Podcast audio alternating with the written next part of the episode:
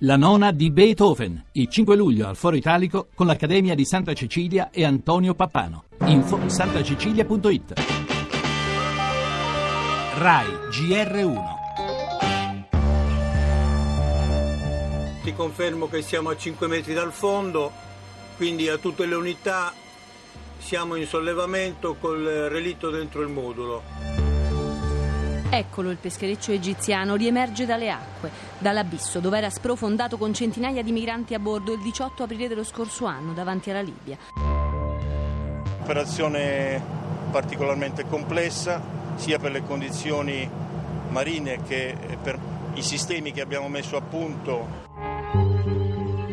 esempio italiano viene additato come l'unica vera e concreta iniziativa messa in atto a livello internazionale per dare una risposta ai parenti di questi migranti.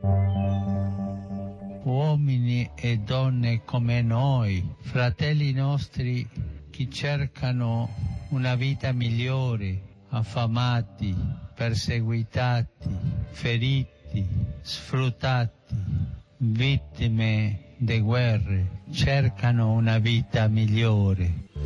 Così Papa Francesco, dopo la tragedia dello scorso anno, il più grave naufragio avvenuto nel Mar Mediterraneo nel dopoguerra, forse 700 morti, più di 200 recuperati nelle ore successive al disastro, i resti degli altri ancora nello scafo, riportato in superficie da una task force della Marina Militare, con le difficoltà spiegateci da Egidio Iba, responsabile di una delle ditte impegnate nell'operazione. L'Europa e il mondo devono vedere per capire, disse il nostro governo quando annunciò il recupero dei corpi.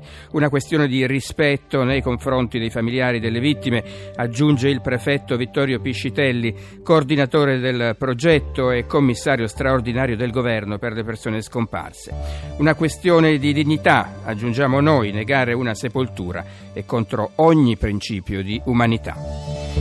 E nel nostro giornale anche il Consiglio europeo, fine con polemica per l'Italia-Germania delle banche, mentre dai 27 arriva a Londra un avvertimento, non ci sarà un mercato unico su misura, si affretti a presentare la richiesta per la Brexit. Parleremo poi dell'attentato a Istanbul con le novità nelle indagini sui tre kamikaze che hanno messo a segno l'attacco e torna in primo piano anche il caso Regeni con l'approvazione in Senato di un emendamento al disegno di legge sulle emissioni, lo stop alla fornitura di pezzi di ricambio degli F 16 all'Egitto. Per la cronaca, gli scontri a, Sens- a Sesto Fiorentino, lanci di sassi e bottiglie da parte di manifestanti cinesi contro le forze dell'ordine e poi l'addio a Bud Spencer, funerali a mezzogiorno e lo sport Euro 2016. Questa sera cominciano i quarti di finale.